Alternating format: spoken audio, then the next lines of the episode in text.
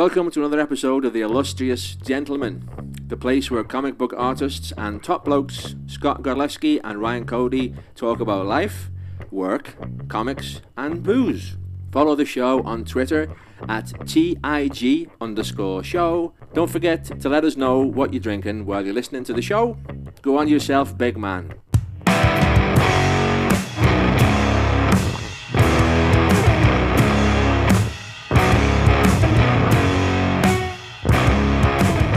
I have my fan on. And you know what? I'm not going to turn it off. I'm You're not, gonna turn it off? No, that's okay. This fucking new apartment has noises left and right. Like the water heater closet is kind of right next to my desk, so if that starts bubbling, you'll hear that. It's just I got two kids at home right now. It's gonna be a nightmare, nightmare situation. Maybe I, I will turn it off just because I'm that kind of guy. Oh, so you'll be the good guy and I'll be the asshole. my art sort of thing.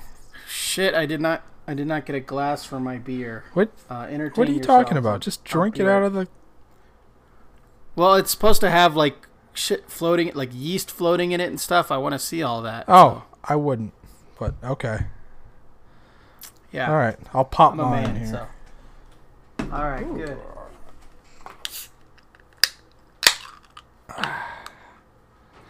There you go, everybody.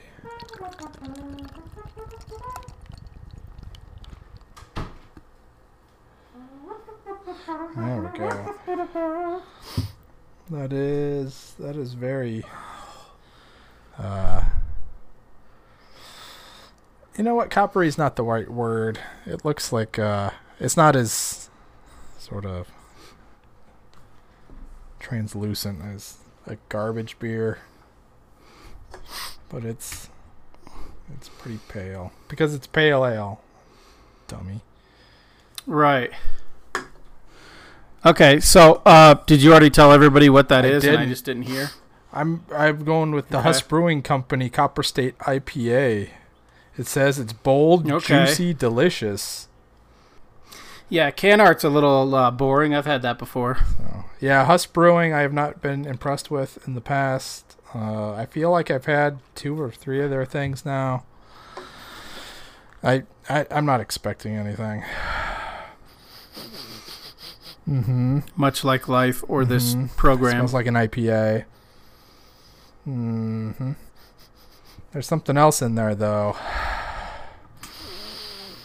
Hmm. I don't know. I don't know what that is. Hopefully, it's ricin. Mm-hmm. Mm-hmm. Oh, that's interesting. Hmm. Oh, this is Hmm. gonna take forever. You have to open it on the side of the desk. No, I installed my bottle opener literally like a foot away, like a foot away from my uh, monitor, my bottle cap opener. So, you know where my priorities are at my workstation. It's booze. I got shit everywhere. I haven't put anything away. I got sh- boxes everywhere, but I did put the bottle opener. So what is this that we're looking wall. at here? All right, so here's the story. Oh, uh, I had to go to the grocery. I had to go to uh, Bashas' today to get some groceries, and so sorry, I'm blocking. So uh, I they have a very small selection at Bashas' of like bomb or whatever. I didn't want to spend 10.99 for a six pack. So they have these like Bavarian beers, and I normally hate Bavarian slash German style beers, but I thought I'd give it a give it a whirl today. So I have uh, uh, Ayinger or Ayinger, I don't know how to pronounce it, Urweisse, uh, authentic Bavarian dark Weizen. Yeah. Uh, yeah, so I looked it up because I don't know anything about beers. A German Dunkelweizen is similar to a. This is this is via uh, Beer Advocate. Sim- similar to a Hefeweizen, these southern German wheat beers are brewed as darker versions Okay. with deliciously complex malts and a low balancing bitterness. Hmm. Creamy and full bodied, most Dunkelweizen are medium amber to amber brown and actually appear slightly murky from the Weizen yeast. Phenolic, phenolic, uh, which means clove, and fruity banana slash bubblegum character will usually be present in the nose. Bubblegum. And some exam- and some examples may even taste like banana bread. Now, I'm a little worried because German beers in the past, to me, taste like uh, the water that comes out of packaged sandwich meat. Like you know, you you know, you like you buy you buy a package Yes. of like you Yeah, buy a package yeah. of of like Oscar Mayer ham, and there's a little juice in the bottom. And if you accidentally get some of that juice on your bread, it doesn't taste like ham. It has a diff like a bologna. It's like the smell of bologna personified into a taste. All right, why don't you nose this thing? I want to see if you get bubble gum. I do get a little bit of bubble gum. Interesting. I can already tell I'm not gonna like just by the smell. It smells like beers I don't like. But it's 5.8 percent, and it's a four out of five on Beer Advocate. So people do like it, and people who like this style say this is one of the best examples of this style. Oh, Uh, but you can see it is dark. Um, so I did pull up. Did you pull up any Beer Advocate or no? I did. Oh, why don't you go first Okay. while I decide what I'm doing here? So, right. uh, this is your beer advocate for your Huss Brewing Copper State IPA. Yes, this comes from JWC two one five. 12 ounce can canned on 10 15 18 oh let me see mine is canned on 320 19 pours a clear amber with a thick creamy head lots of lacing sticks the smell is of tropical fruits mango pineapple passion fruit peach comes through robust fruit character a touch of caramel in the background the taste follows the nose. Tropical fruits with a touch of peach. A caramel kiss of sweetness ties in the hops and adds smoothness. Citric bitterness lingers through the finish. Refreshingly dry, bitter aftertaste. Very smooth, juicy, medium body. A very drinkable, juicy IPA, hop forward, tied together by just the right amount of caramelized sweetness. A great example of an American IPA. beautifully read. I think you missed your you missed your calling. You should have been a voiceover artist or VO artist, as we call it. I think I'm gonna change my Twitter profile description to very smooth, juicy, medium body. that's, that's right. That's right. You're gonna. We, we want to get down to uh uh what, what's the opposite? What's the other? What's next? Instead of full and medium, light. So we want to get to light body, but currently you're probably medium body, although you're looking pretty good. Uh, I'm I'm heavy body, full bodied, Full body. as the ladies would say. Yeah, ladies would say. Uh, I was gonna say that uh, uh, sweet caramel. What is it? Caramel kiss. What Caramel kiss of sweetness. I I I Yeah. think those words are out of order. A kiss of caramel sweetness. I want to get that tattooed in like gothic, like Vato lettering across my belly. Um, that's right, I called it a belly. Uh, okay, so before I read my beer advocate, I just wanted to read what's on the bottle here. I forgot of the Ayinger uh, Urweisse, brewed according to the Dunkelweizen. Reinheits, brewed according to the Reinheitsgebot purity law of 1516, product of Germany. Okay. You got to say it. Here we are. Say This it is- in a mean voice. Yeah, I'll read this whole thing like I'm like I'm a Fourth Reich, which I'm. Ugh, that's a terrible thing to say. This is uh this is a uh, review by uh, Union Made, an old review. I didn't realize Beer Advocate had been around this long, but this is from 2003. Oh wow. Uh, Union Made. Yow! Super duper beer. I. I'm gonna give up on that. Anger or Ayinger makes some wonderful beers. Fla- fla- flavor is spicy and clovey, with tons of wheat sweetness, moderate banana, and light I don't know what's bubblegum flavor, now. with a huge phenolic feel when you breathe through your nose. Now we're doing Scottish, I think. Light spiciness and a semi-dry finish, with just a tiny dash of hops. Body is fairly full, with all the yeast floating around. Moderate carbonation, an excellent beer. I could probably drink this for the rest of my life if I had to. Oh wow. Like if someone came up, so if he was in prison and they're like, your punishment is for the rest of your life, you have to drink the Ayinger Dunkel or Urweisse. He would be like, if I have to, I can because I could probably do it.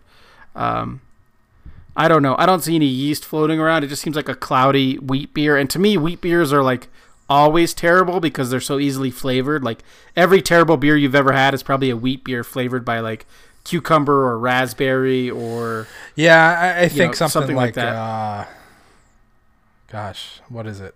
Um, what moon? What is that?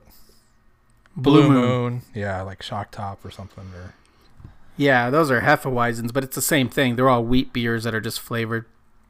Yeah, we'll see. do it. I feel like Do this is it. going right. This is going. This is going exactly the way I thought it was going to go when I bought this bottle.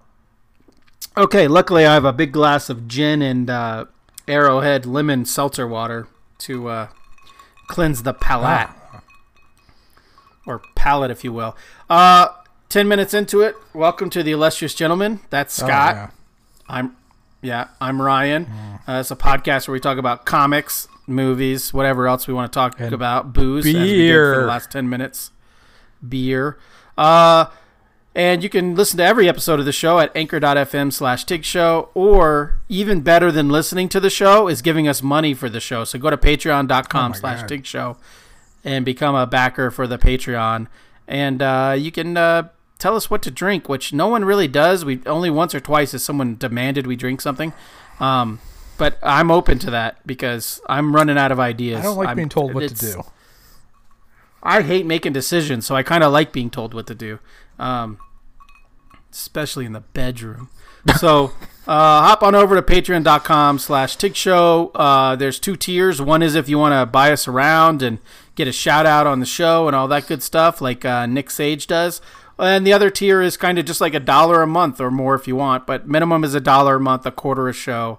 Uh, come on, you can't beat that. So, uh, all right, before we get into it, Scott, anything new? What are you? Any, you doing anything fun lately? Anything new? I feel like this is a setup, but we didn't plan this. No. So the answer is probably no. Okay. No.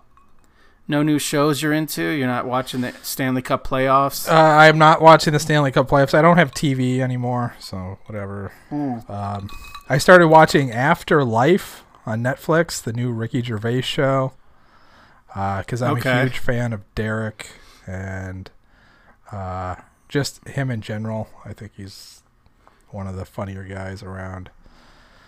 Did you ever watch his travel show where him and Stephen Merchant send that dude oh, an idiot to like abroad. other, other countries? Yeah, Yeah. yeah. I've watched a couple. funny. It's yeah. Uh, okay, so what is that? Well, uh, the thing with Ricky Gervais, a lot of people think he's a blowhard because he gives too much advice. So is that what Afterlife is all about? Is it like uh, um, him him preaching? it's I'm like three episodes in, maybe. It hasn't hooked me yet. I Hmm. I'm holding out. I have faith that it's gonna do something and turn into something interesting. But it's just about a dude that kind of mopes around after his wife dies of breast cancer, I think, and Hmm. uh, just being a bummer and you know. uh, Oh, right not up your a alley. Fuck about anything. Yeah, it's like a biopic. Yeah, there Like was a Scotty season got or biopic. there was a season or two. This is great because I can't remember the name of it. Uh, on I think it was Hulu. It could have been Amazon, could have been Netflix. I can't quite remember, but it, it was uh, Oh, yeah. Maya Rudolph and uh, Fred Armisen, Oh, and they that was Amazon, I think. yeah, and that's like afterlife based. And Yeah. spoiler um, alert, uh, I I forget what it's called. It's uh it's pretty funny For- though. forever or Yeah, forever. That's what it was called. something like that. I don't yeah, know. I think I, I, I think the that it's one of those like I I feel like it followed so closely on the heels of Good Place.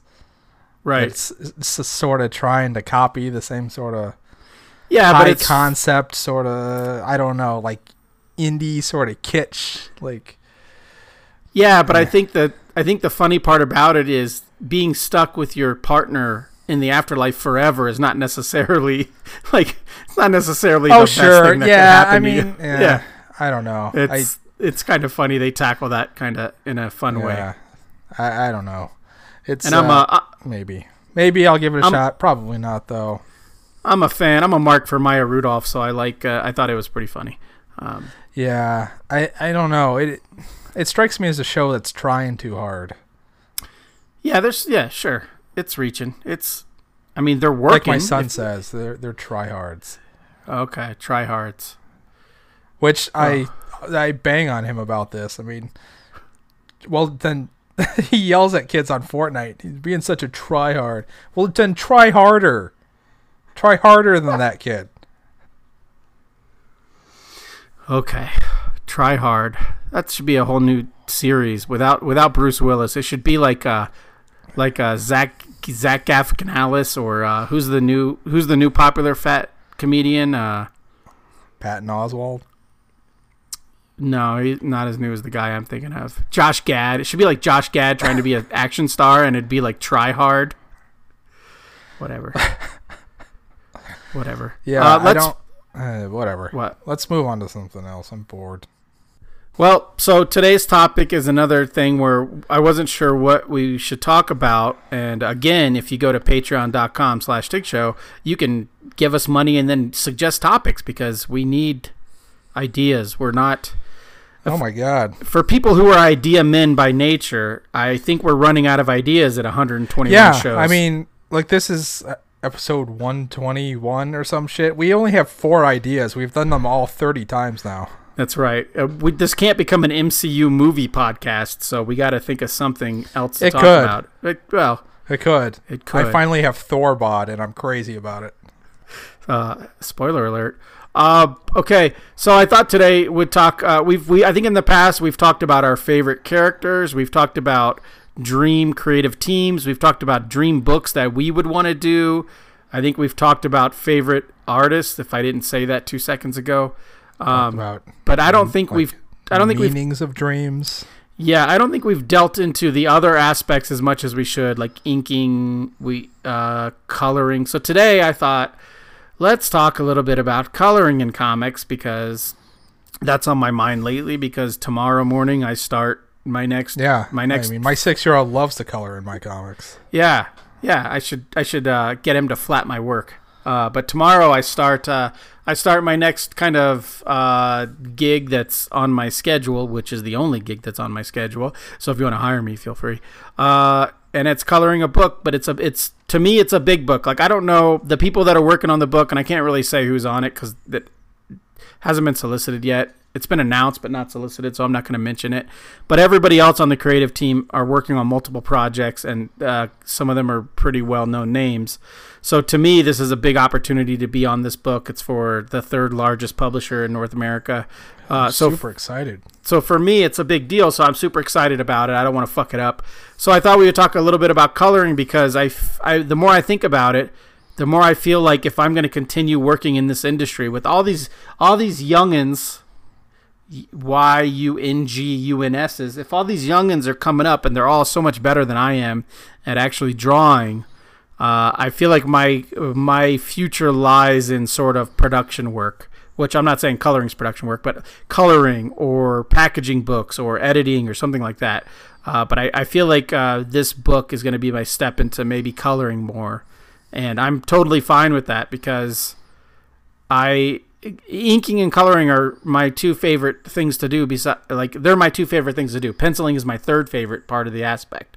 So if I could color, I'd be totally happy. And then you know, and I think, um, I mean, uh, not to not to get big britches or anything like that, but I think if you hire me to color your book, I'm also a dude who could pitch in on inks or if I see something if I see an obvious tangent, I have an eye for that. I can fix that. I can adjust things if you know, if something should have been filled in and it wasn't filled in or if a black should have been spotted or something like that. I feel like I'm a good guy to color your book because I could I can do I can do I can I can at least competently ink and pencil a book or I can competently pencil. I think I'm a good anchor. I think I'm a good colors. So uh, I think my future lies in the second of the two thirds of the uh, the trio of making comic book art, if that makes sense. Trifecta. You can do all of it, man. Well, I don't. Uh, I wish I was more of a specialist and I was great at one thing, but I think I'm competent at a lot of things. Uh, but yeah, so I'm excited about coloring this book. So I thought, why not talk about coloring? We haven't touched on that. Neither of us are educated at all in it, so it's a perfect topic for us to discuss. Now we're gonna touch it. Yeah, it fit. We're gonna lightly pet it. We're gonna see Yeah. see where it leads us, you know, I don't know what's going to happen. Could be a lawsuit. Could be lifelong love Yeah. affair. Who knows? Colors. Show us on the doll where they touched you. That's right. Uh, so I did pull some uh, before we get into sort of modern coloring and what we think about it. I did pull some some. I, w- I don't want to use the word facts because I pulled them off the internet, but uh, if you want, I'll, I'll read through a little That's bit about the history. Yeah. It's always a good joke. Uh, you're you're a comedian. You don't need me. You're gonna move past me by episode 430. Trust me. Um, so I have a little bit of history of comic book coloring for those of you who don't know. Oh, I can't Buckle- wait. Buckle up. So Click. via Stuart Grace, G R A I S, who is a professor at DePaul University in the College of Oh Computing my god. in the College of Computing and Digital Media. He had a Oh he had a thing on his site that basically said, I'm going to read it word for word. So this is his words. For 40 years, color in the American comic industry used a simple hand-separated four-color system, CMYK, cyan, cyan, magenta, yellow, black. The possible combinations of these tints gave colorists a palette of 64 possible colors to use in the books, although only about half were used because many of the darker colors, uh, when you print them on newsprint, they just look muddy and black. So basically, for the up until like the late 80s, early 90s, comic book colorists used about 32 total color variations. Um, I kind of knew that lead going into this, but this is for you. This is for you apes who don't fucking know things. All right, via via Wikipedia, uh, Uh, uh, you you can't touch it. It's it's the most pristine source, scientific source in history. Via Wikipedia, Jesus, for the love of God, please give us some money and suggest a topic. Originally, comics were colored by cutting out films of various densities in the appropriate shapes to be used in producing color separated printing plates. The typical colorists worked with photocopies of the inked pages, which they colored with Doc Martin dyes. And uh, using these CMYK codes, they wrote little codes next to everything for the final. Those are so cool. I gotta say, Yes, those co- color guides, color guides, yes. the coolest fucking things. Right. So basically, the colors would go in and use markers on an, a Xerox, and then they would, you know, do a little delineated delineated line telling the separator, the guy at the like the basically the technician, this is the color I want for this. So color guides you can still find. Uh, I think uh, Trish sells. Uh, Trish Trish sells them. Mol- yeah. Molchoville, or I don't know how to pronounce her last name. I'm sorry. Uh, when we get to the you mentioned talking about colors, what she did for you on Black or Dark and Bloody was great.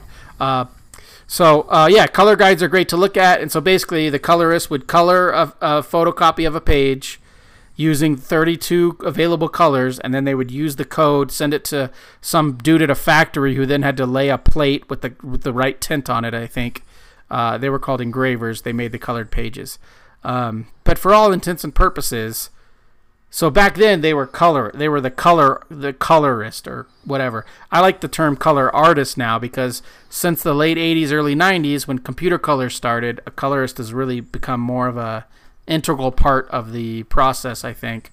Um, Steve Oliff it may have been the first computer colorist of note uh, when he tra- when they did an English translation version of Akira for Marvel. Akira, Akira Oh wow. for Marvel in 1987. He did it on a he he convinced Marvel to let him do computer colors.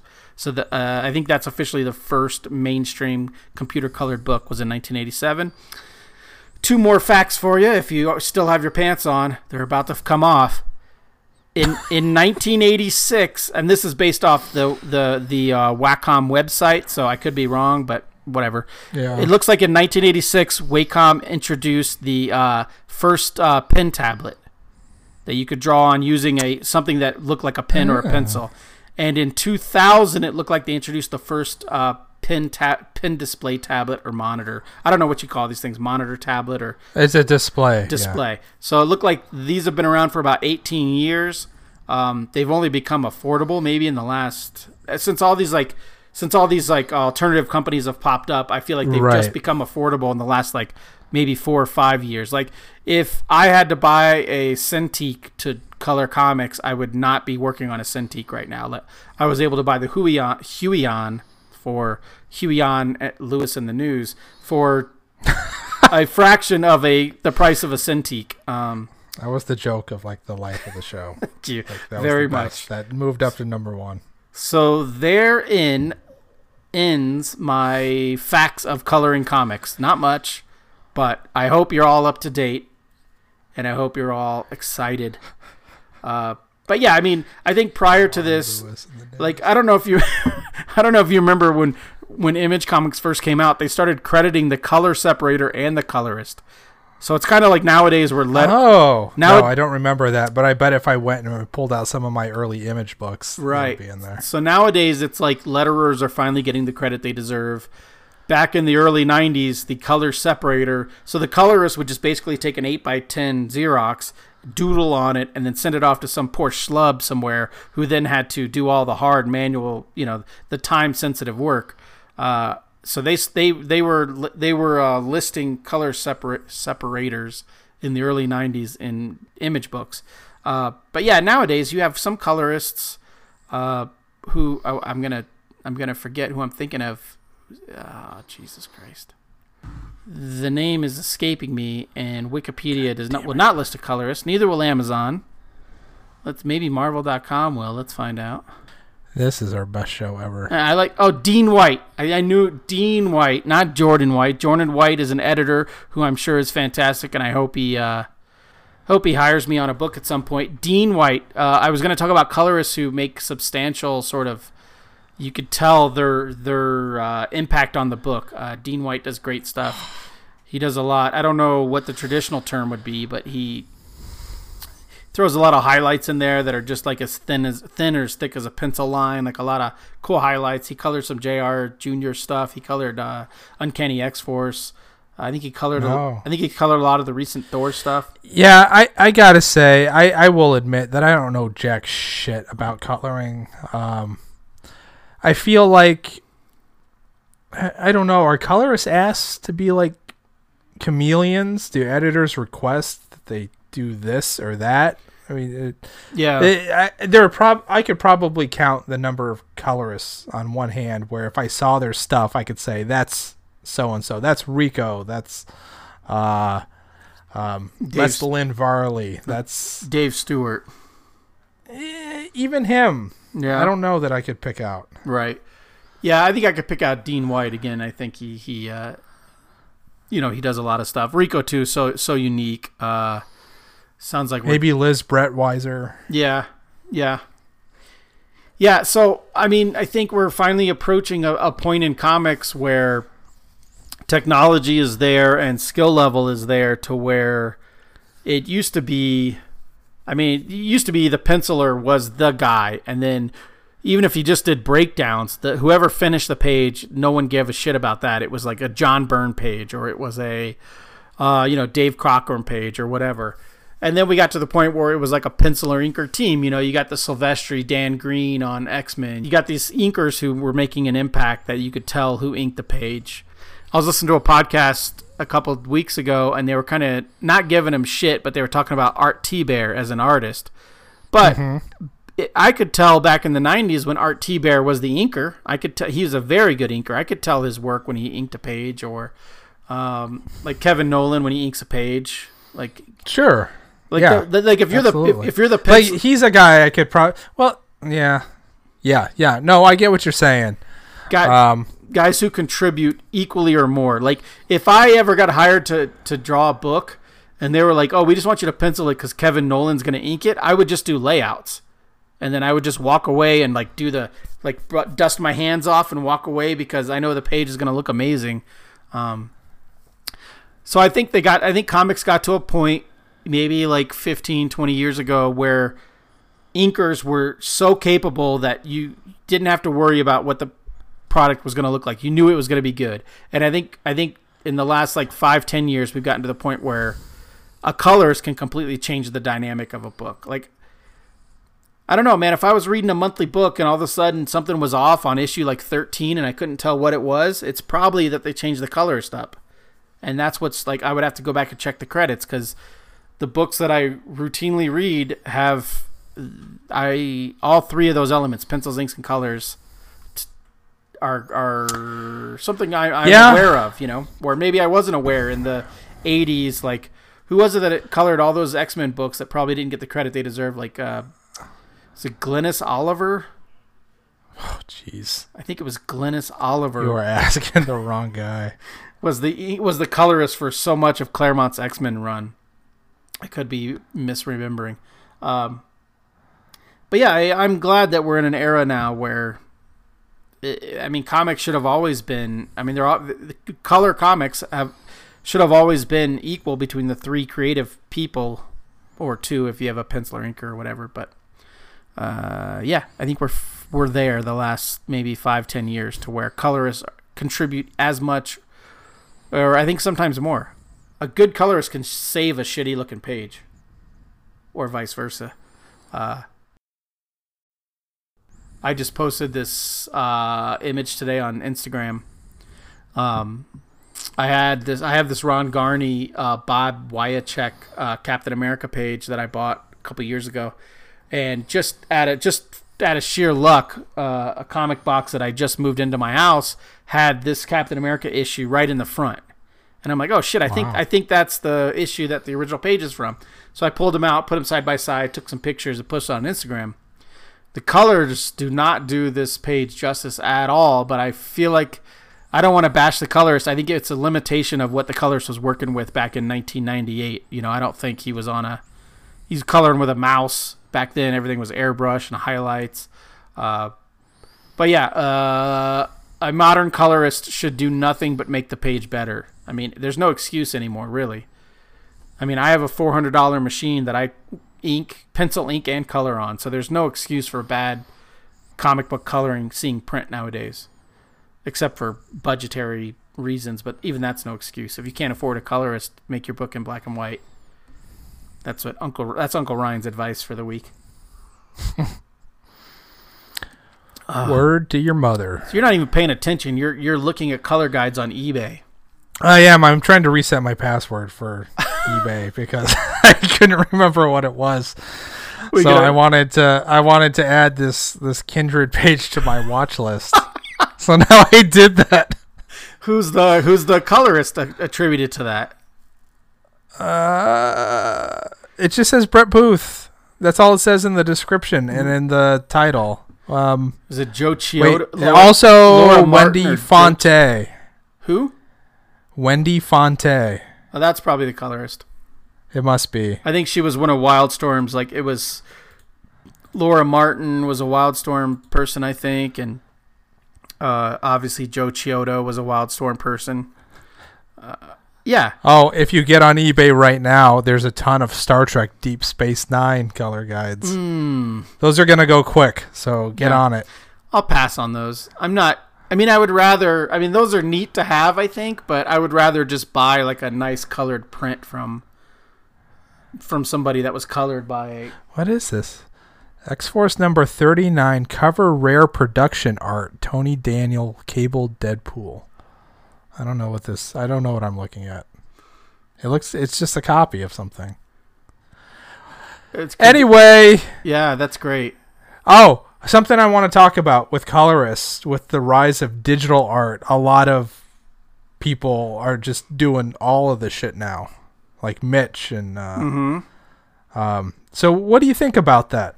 Do, Well- you, do you think that's like the way shit is going? I do. Uh, yeah, Mitch is a good example. Uh, what Jason Latour does with Southern Bastards is a good example.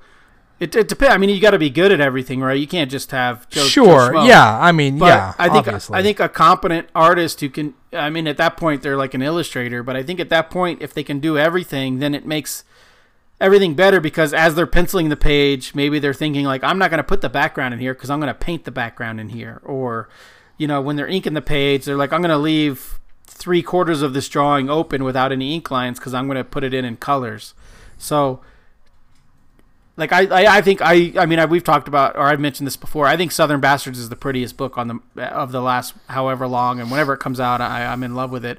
And I think it's because Jason Latour does everything. Like he he has an image of what the final page is going to look like. So a lot of it is color holded with no ink lines. A lot of it is sort of abstract backgrounds. Um, we were talking last week or whenever whenever we were at Samurai for Acme, we were looking through that Outcast book and we are talking about how Uh, Paul Azaceta in Outcast does a lot of these abstract backgrounds, and uh, Yeah. Liz Breitweiser handles them beautifully. It's the same mentality as if you know you're going to ink and color the book, you can leave that to the color stage. You don't have to indicate it in the pencil stage. You can drop that sort of abstract background in in the color stage. Um, Yeah. and a lot of the a lot of these young people coming up these youngins they're coming up doing all that. Like they're coming up pencil inking and coloring and they're not even thinking of it as penciling inking and coloring. They're thinking of it as illustration. So yeah i think comics in the next like 10 years is going to be that. It's going to be a lot less solid blacks. You're not going to see a lot of inks. It's going to be not quite painted and not quite pencils, inks, and colors. It's going to be a mix of that, you know, like any lines that were inked are going to be inked in color. It's going to be color holds and it's going to look like an it's to look like an anime. It's going to look like an anime or something Okay. like that, you know. Yeah, like- I mean, yeah, I, I guess something I think about is like Fiona Staples, right on yeah. on Saga, which she, I, I think she does like, I, I think her figures are all inked, but then she does like digital painted backgrounds. Yeah, um interesting. Yeah, I know with um, I know with Southern Bastards, I don't think Latour does a typical comic book page. I think he just makes a panel, places it in there, makes a panel. I don't think I don't think there's original art to Southern Bastards like you would consider original art you could buy. Everything's kind of piecemeal, a mix between digital and traditional.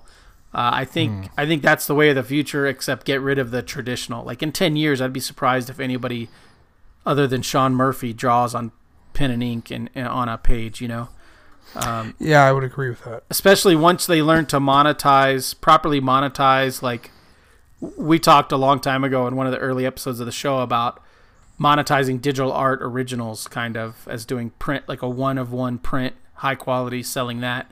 Once that market kind of takes off and you can sell digital work and get original art similar prices as you would to original art I think the only I think the only reason people work on original they can say they love the everyone who still does original art on paper says, "Oh, I love the tactile it, I love or tactile uh, feel of it. I love the way it looks. All that's great, but once they really do it because they want to sell those pages, like I don't know if there's anyone out there still working traditionally who never intends to sell those pages and just saves them because I don't know the Yeah, I don't I don't know what the point would be anymore. Right, unless you think you're going to save them for 30 years and then put them on the market for your kids' benefit or something like that. Oh yeah, once I'm dead. Right, but if you are drawing on paper and you honestly think I'm never going to sell these, why would you still be drawing on paper? Why would you limit yourself to that method? Um, yeah, so that's another discussion is traditional versus digital, which I think we've done, but as we progress in comics and as the future of comics continue, the colors I think is only going to become more and more important. And then it, I, I could see easily the colors being the most important aspect of the creative team, uh, especially Oh, let's not get ahead of ourselves. well, uh, you know, I'm I'm just saying they can do so much with, especially now with like the Cintiqs and the and the pen uh, the pen tablets and the uh, the brushes you can get in Photoshop and CS Paint and the shit you can do with these with these app or these uh, apps or these programs. It's the you're not limited by anything. You're not you don't have to run to the score, store and buy like a masking film or run to the store and buy an exacto knife to do like a rain effect or whatever. All of it's right there at your computer. It's faster, it's more efficient. It's better. I mean, sure, uh, old comics look great because you have the lettering pasted up. Or old original pages look great. Original art looks fantastic. I love it. I mean, I I'm staring at mine right now. I love buying original art, but it doesn't make sense unless you're Sean Murphy or unless you're Jim Lee or unless you're Marc Silvestri. If you're not making tons of money selling your original art, you're just I mean, you're you're you're working uh, harder, not smarter. Take that Ooh. take that one to the bank. Um, okay, so back to colorist, which is the point of the show, I guess. Uh, I think we finally reached the thing where there's there's uh, colorists are more than an equal part of the team, or at least an equal part of the team, and I think it's they're finally getting their due, and I'm excited about it. Uh, oh yeah, yeah, for sure. long overdue. like growing up, I'd go into a store and I'd be like, "Oh, Jim Lee drew that," or Marc Silvestri drew that, and then I became like, "Oh, that's a John Romita Jr. book who I like, but if Dan Green's inking him, then I really like that book." Mm. And now I finally realize, like, oh, uh, so and so's coloring that book, so you know now there's three criterias because I'd never pick up a book just for the writer. So there's three Gotcha. three cri- criterias now where I'll flip through a book to see if I want to buy it, and it's and now it's who penciled it, who inked it, who colored it, and even though inkers are now becoming, I mean, we're, we're before we get to the one artist who does everything, we're going to get to the pencil or ink or colorist. So inkers are the people that are getting asked out with all the good colors nowadays. Uh, inkers are, I think, going to go the way of the dinosaurs, sadly. Um, but yeah, I think we finally reached that point to where I will pick up a comic off the rack if it has Dave Stewart's name on it, or if it has Liz Breitweiser's name on it, or you know uh, Dean White, or you know any any of these colorists whose work I just I recognize the name, and then I'm just like boom, I dig it. Like I was at the gym today looking at uh, humble brag. I was at the gym, and I was looking for like documentaries on the history of comic book coloring on YouTube, which uh, there are none. Uh, I don't. There are color. A lot of colorists now have like uh have like YouTube channels or Twitch Twitch uh, channels or whatever. So I have in the past watched like Nick Filardi's Twitch channel, and it's cool just to watch a colorist work and kind of see Oh, their ideas cool. behind it. And like today at the gym, I watched a thing from uh, uh, K. Michael Russell, who does colors a lot of books and has a pretty w- really well done YouTube channel. And so I was looking at that while I was on the gym, uh, while I was at the gym today, and uh, it was great. Like even though I feel like, I mean, I feel like I'm a competent colorist.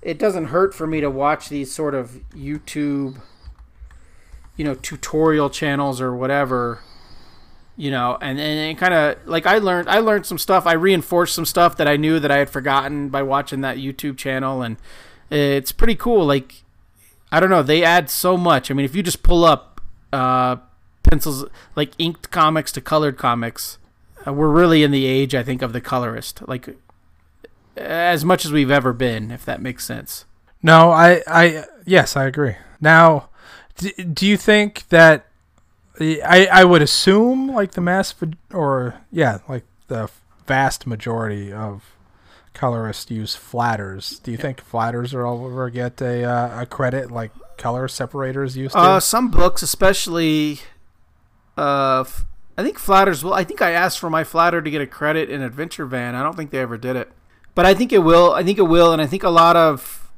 I mean, depending on your rate, like it's hard. Like depending on my rate, I either get a Flatter or I don't get a Flatter, and depending on my rate, I get a better Flatter than I would get a lower cost Flatter. You know, there's they all take different rates. There's not a flat rate to pay a Flatter, so.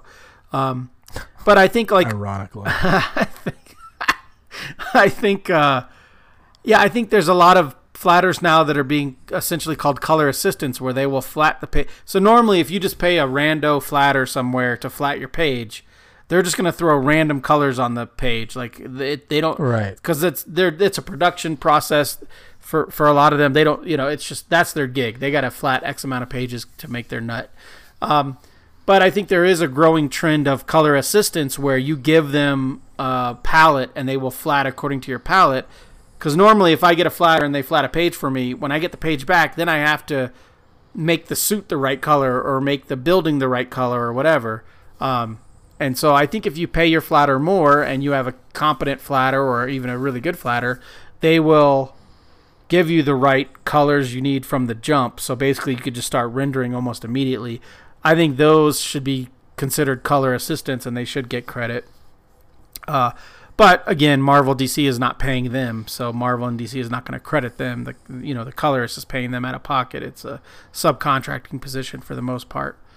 Uh, but yeah, I forget who I was watching one YouTube video or listening to an interview or something where a colorist, I think it was Jordie Bellaire, maybe mentioned that her her color assistant does so much for her to where she really just goes in and has to tweak stuff and then really render and stuff like that. Like she was talking about how good a color assistant really can be to the process.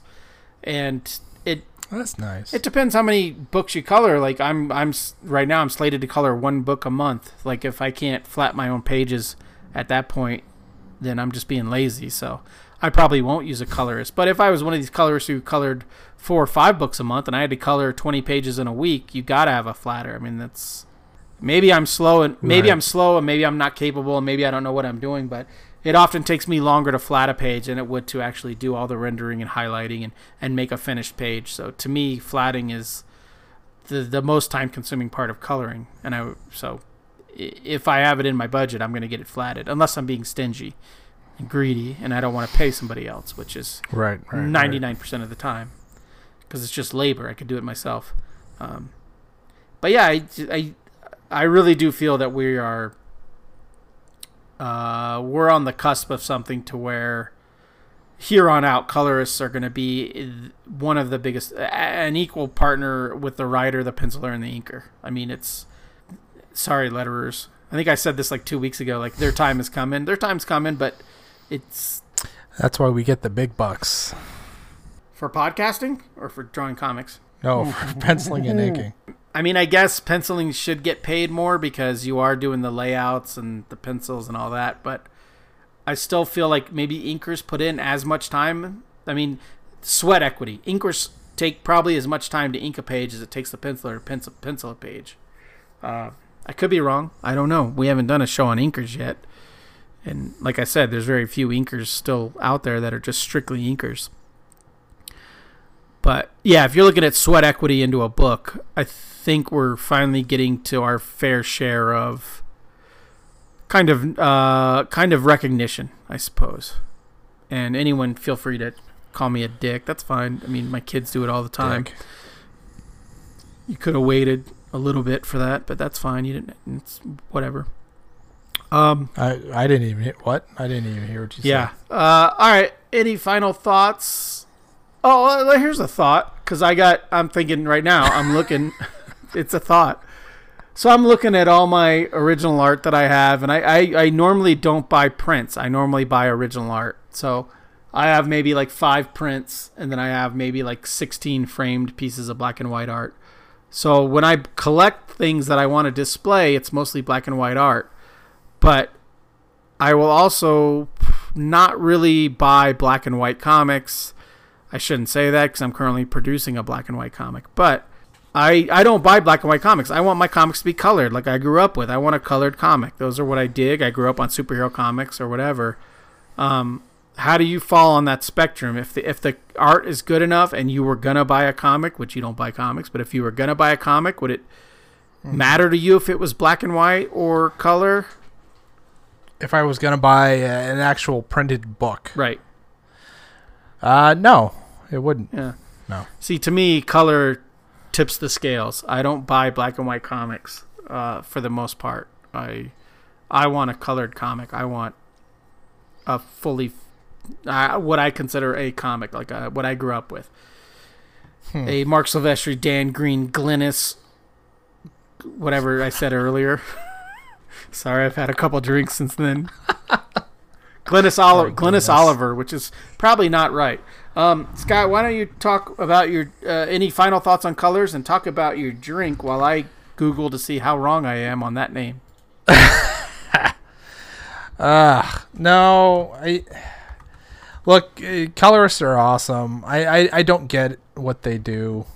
They, my brain just doesn't work that way. I would love to do it. Like every time I sit down to do like uh, and it hasn't happened in like four or five years where I sit down to like make a new print for a show and I have to color it myself. I get all excited about it at first. I'm like, oh, I'm gonna color this. It's gonna be awesome, and then I get to doing it, and I remember why I don't do it. So all you guys, my my, a tip of my cap to you guys because you guys are like magicians. I, I don't understand it. I, I I I don't get how it all works. Um, but you know, I look pretty good. But you know, all y'all make me look better.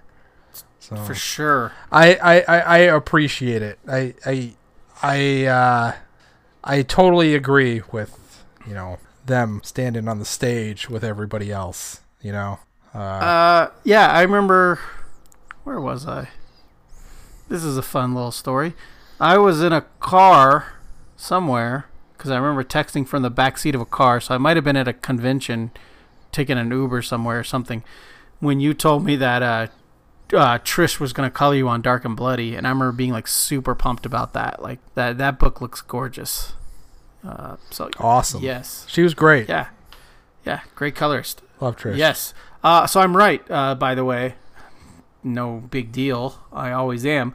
Glynis Oliver, by the way, is a woman, which I did not know, which is there. That's great. Uh, she was married to Glenn Wynn. Ween? Glenn Wine. Glenn Lynn Wine. Lynn Wine. Was her husband for a while. Now she's divorced. Good for her. Uh, but yeah, she colored so much shit in the 70s and 80s. It's not even funny. Her bibliography is fucking insane. So, uh, shout out to her and shout out to me for getting the name correct on books that I obsessed over as a kid. You would think I would know the entire. I mean, Bob Harras edited. I know. I know that shit. I know what's going on. Um, so shout out to Glynis, who's now uh, uh, almost 70. So uh, keep on. Oh, wow. Keep on keeping on, Miss Oliver. Uh, okay, yeah, colorists are the best. I love them. I'm a big fan. I, I all, the, all everything I just said sounds like I'm a condescending asshole. I'm being truthful, but it doesn't come across because that's just who I am. I have resting bitch voice, so no one can tell when I'm serious or not, unless I'm drunk. It goes along with your bitch Yeah, unless I'm drunk, and then if I'm drunk and around you at a con, then I'm annoying, but I'm still showing love. It's just how I tend to show it. Uh, all right, uh, what would you rate your uh, Huss Copper State IPA with the terrible graphic design on the can? It's not terrible. It's Uh, not terrible. It's lazy. yeah, yes. it's not it's not bad. just- I mean, it's got what Monument Valley there, sort of silhouetted. It's got like four fonts going on. That's the problem. It's, It's- too many fonts. Yeah, it's not it's not terrible. The it, the the beer is better than the can. Okay. Ooh, Uh, this was not bad. a little surprised. Um, huh? Pleasantly surprised. Um, yeah, it's uh, it's it is that weird sort of thing. Like, uh, who the fuck, JWC two one five or whatever. It's like it was fruity, but it's like sweet. You get that that caramelly Mm-hmm. kiss of sweetness. Yeah. and uh, Nice. yeah, it uh, it was it was a pleasant surprise from an otherwise trash brewer. Oh, that's a little harsh. I think they're very highly rated, by the way. Garbage brewer. I think I think Huss is. So I, I regarded. feel like this was probably a mistake, like a happy accident on their part. Oh yeah, you got the one can that wasn't a complete fuck up. No, I I hope it's like just this this recipe that they just accidentally came across and it turned out well. Right. But I dig it. Eh, I'll go a four. It was nice. Oh, I would do it again. Four. All right, so you're gonna give that a four. So if you go to my if you go to my slash our uh, Untappd page, about sometime last year, I went to the Huss Brewery with my wife and I sampled a couple of their IPAs and I rated them. I don't remember what I rated them. I remember not being blown away, and people love people in Phoenix love that brewery. It's a it's I don't get it's it. whatever. I like that logo. I like that HB circle logo they got. That's that's a little sexy. But whatever. So now it's my turn. Again. It's me time up here. You had your time down there. Iinger or Ainger or Weiss. I only know how to say Vice because that's Rachel Vice's last name.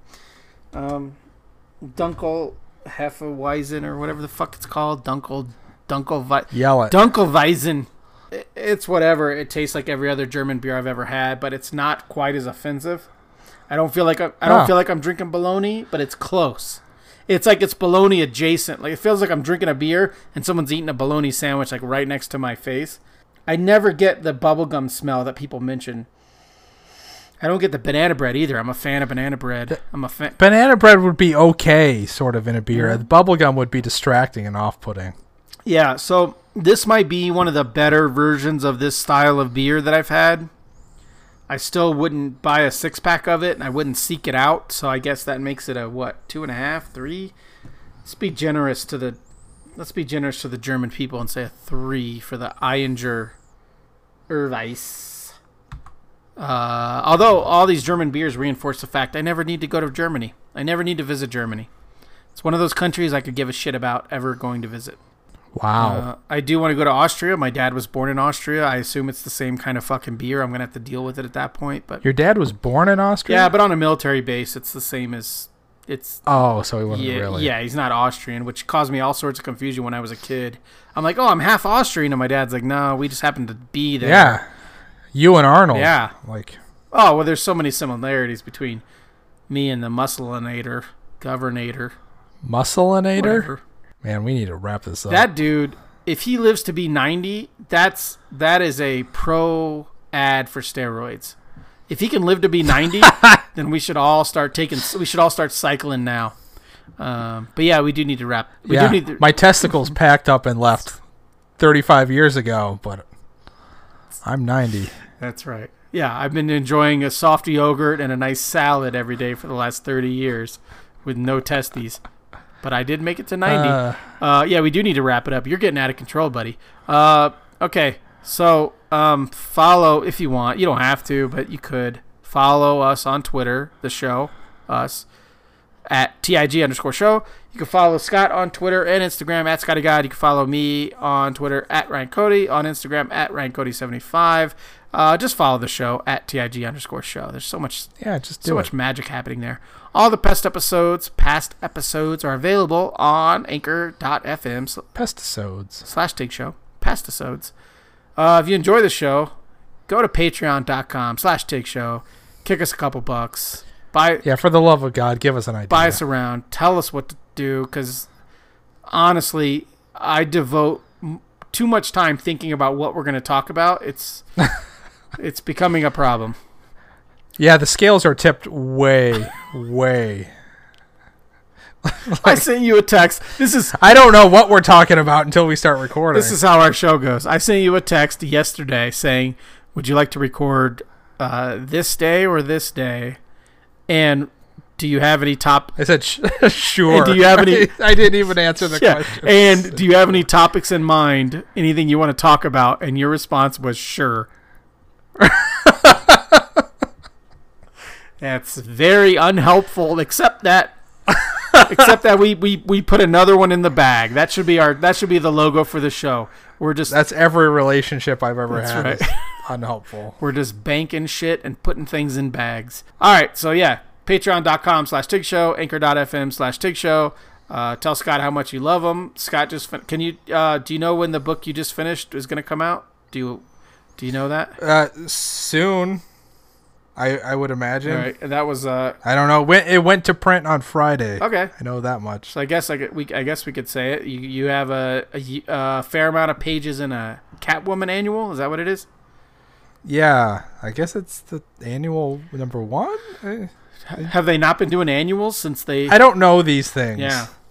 Speaking of Catwoman and your version of Catwoman, uh, today, as we're recording this, is the anniversary of Darwyn Cooke's passing. So uh, Oh wow. uh, it's not when this airs on Wednesday; it'll be two days past that. But uh, go, Oh, go ahead and have. I would have had a drink in that honor. yeah, well, you still can, I guess. I guess a lot of his friends at midnight tonight are gonna have cocktails and post it on Twitter with a certain Oh, certain hashtag. So I'm down. so uh, if you're still up at midnight, which I probably won't be, but I'll be up midnight East Coast time, so maybe I'll I'll have one for you then. yeah. Uh, so shout out to Darwyn Cooke. Uh, designed the best Catwoman costume. Another great penciler inko, penciler inker duo guy, combo. Yeah, combo I feel like that was like a travesty to his memory. and Inco was like some sort of art slur. Yeah, that's the kind of slur it was. Okay, man. I'll talk to you uh, next week when we will be talking about something. That's for damn sure. Yeah, That is for damn sure. you decide Yeah. I think he's talking to me. with a little cheddar cheddar cheese. That's right. You get to pick. That's right. That should be like a punishment face. Like for fifteen dollar donation, we will literally talk about whatever you want us to talk about. Oh, that's a good tier. I like that. Yeah, we should. Yeah, maybe I'll put that in there. All right, man. Uh, I'll talk to you next. Gun control is not the answer. Oh. All right, here we go. Using using teenagers as bulletproof vests so we can keep our Jesus Christ, abstinence only, really? Yeah, yeah. We gotta we gotta defend apartheid. Shit. hey, We will do any. we Oh, have shit. proven we will do anything for money. That's why we're com- That's why we're freelance comic book creators. Uh, all right, man. Uh, so I'll talk to you next week, and uh, go ahead and just say goodbye. I suppose, Scott. Yeah, goodbye, I suppose, Scott. All right. Bye bye.